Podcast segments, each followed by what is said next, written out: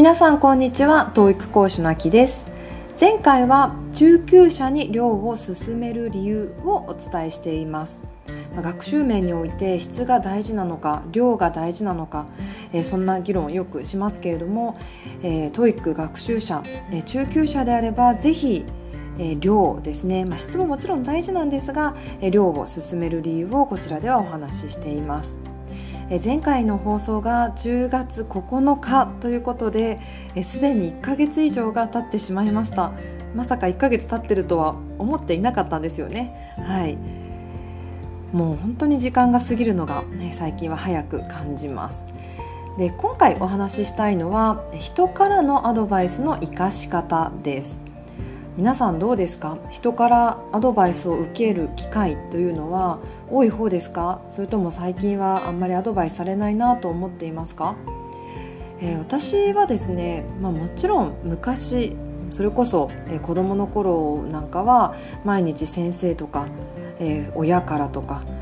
まあ、いろんな人からですね、まあ、指導されたりとかアドバイスを受けて、えー、生活してきたわけですよね。まあ、子供っていうのはそういうもんだと思います。まだまだ、えー、生活レベル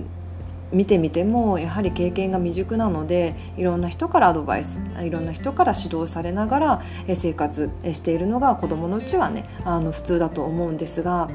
最近気づいたのが最近私はあんまりアドバイス受けないなって思うんですよね。大人になってくるとどんどんどんどん人からこうした方がいいよああした方がいいよあのあなたの場合はこうなんじゃないの？っていう意見をされなくなってきたなっていうのを最近感じています。でなんでかっていうと、まあ、やはり例えばですね何かの分野で経験を重ねてきているとそのことに関して他の人があの気づいたことを言いづらいっていうのはありますよね。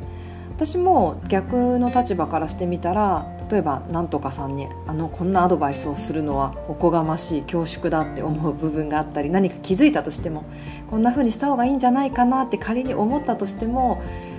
例えば同じ年齢の人とか同じ、まあ、仕事をしている人とかにこんな方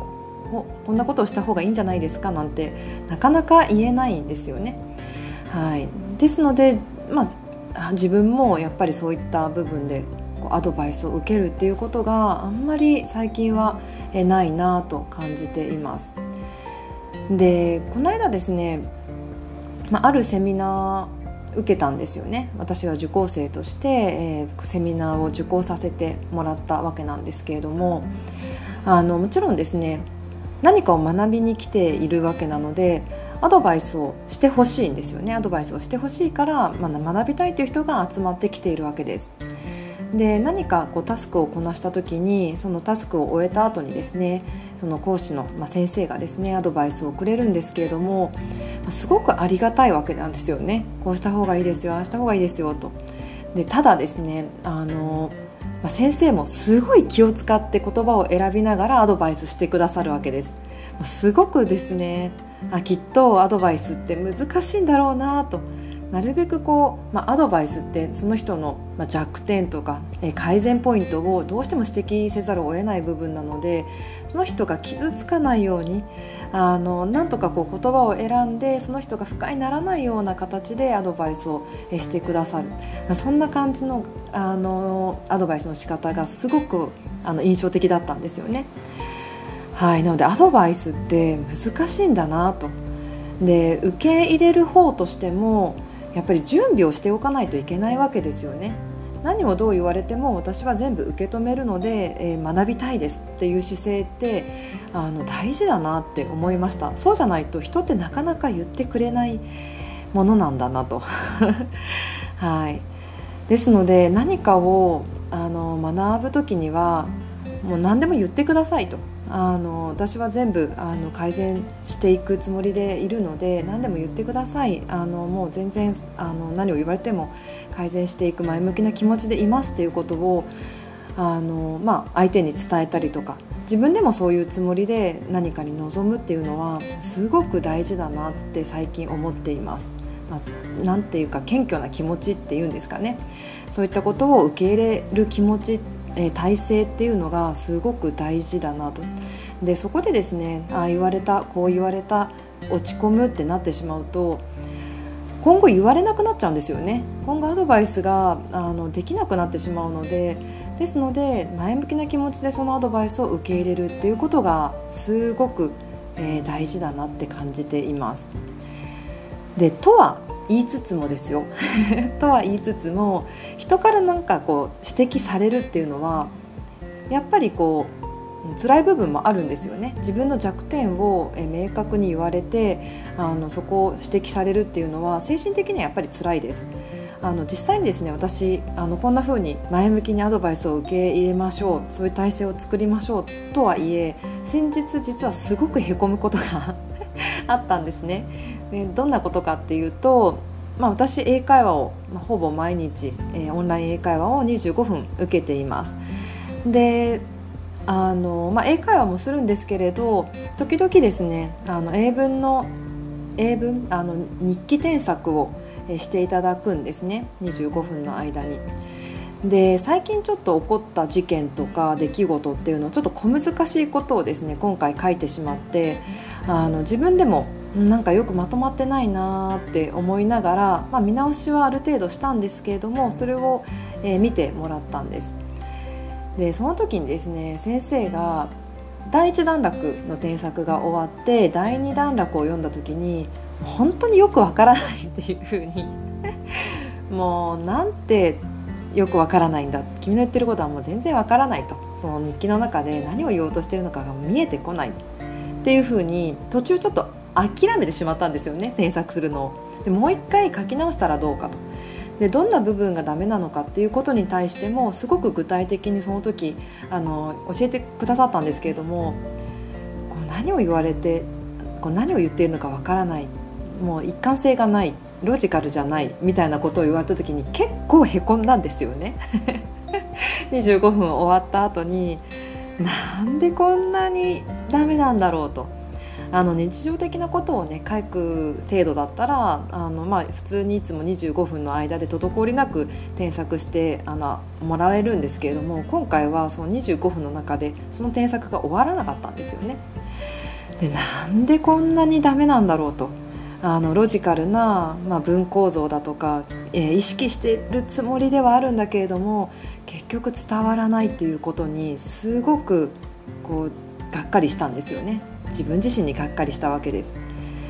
で一貫性がないとか言ってることが分かんないっていうその言葉に結構傷ついたんですけれどもうちょっとですねあの時間をかけて考えてみるとそうやって言ってくれる人っていないんですよ例えばあのそういった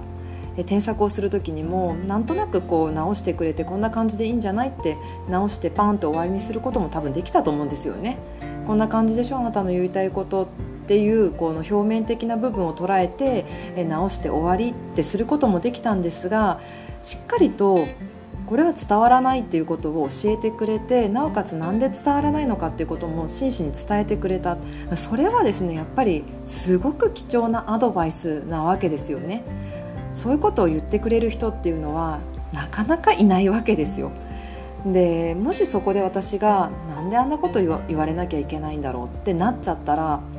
その先生多分もうずっとそんなことも言ってくれなくなっちゃうんですよね。でそういったアドバイスをもうくれないってことは自分の成長が、えー、見込めなくなる。そういった成長ができるチャンスがなくなってくるっていうことなのでそれはですね絶対真摯に受け止めてあのへこみましたよへこみ へこんだんですけれどそういったアドバイスをしっかり受け止めて言ってくれてありがとうとあの本当にねこの正直なあのフィードバックをくれてありがとうってやっぱり感謝すべきなんじゃないかなってちょっと冷静になることができました。はいなのでアドバイスってね本当に貴重ですよね。でなかなかですねやっぱり人に直接こうした方がいいよああした方がいいよって言いにくいです。大人になればなるほど。で例えば人の愚痴ってあるじゃないですか。あの人ってこうなんだよああなんだよ。その愚痴っていうのは本当はその人に真摯に伝えれば成長になるチャンスだったはずの愚痴なんですよね。本当はアドバイスだったわけなんですよ。形を変えれば。でもその人に直接言えない絶対受け止めてもらえないアドバイスだから裏で愚痴となって吐き出されるものなんじゃないかなって思うんですよね。例えばその愚痴ってすごく建設的な内容であればその人にとってすごくプラスの内容だと思うんですよ。アドバイスとして。でそういったものが直接本人に言えない言える環境にないからこそ愚痴になってしまうんじゃないかなって思うんですよね。で常にねあのそういったアドバイスを受けれる人でありたいなって最近すごく思います。あのどんなことでもいいので言ってくださいってすごく思いますね。例えばこのあのチャンネルを聞いてくださっていていやこの部分なんかよく分かんなかったとか、まあ、何かしらね気づいたことってあると思うんですあるあのありえると思うんですがなんかそういったこと細かいことでもあのぜひ伝えていただければ改善していきたいなと。なかなかやっぱりアドバイスってあの年齢重ねれば重ねるほど経験重ねれば重ねるほど周りの人は言いづらくなるものだと思うので言ってくれる人には本当に感謝したいなって最近思います。はい、常にね謙虚でいたいしあの改善できる点は改善していきたいなと。で自分には見えない点ってやっぱりあるんですよね。あの客観的な視点で見てくれてるからこそ気づいてもらえる点って絶対ありますよね。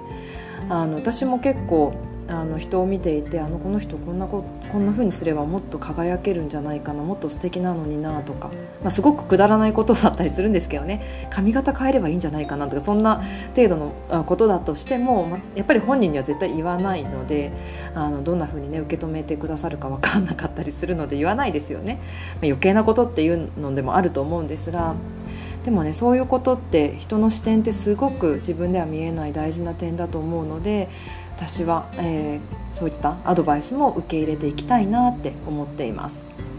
はい、なのでこれ学習面でも言えますよね。そういった日常生活のことのアドバイスだけではなくて学習面でもやっぱり言えることです、えー、講師側からしてみてあのアドバイスしやすい、えー、学生さんとかアドバイスしやすい方っていうのは真摯に受け止めてくださる人なんかそんな表面的なアドバイスあの表面的なアドバイスの受け取り方なんでそんなこと言わなきゃいけないのとか私には合わないとか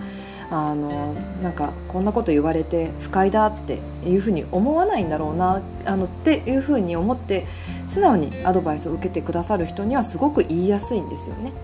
はい、そういった人にはもっと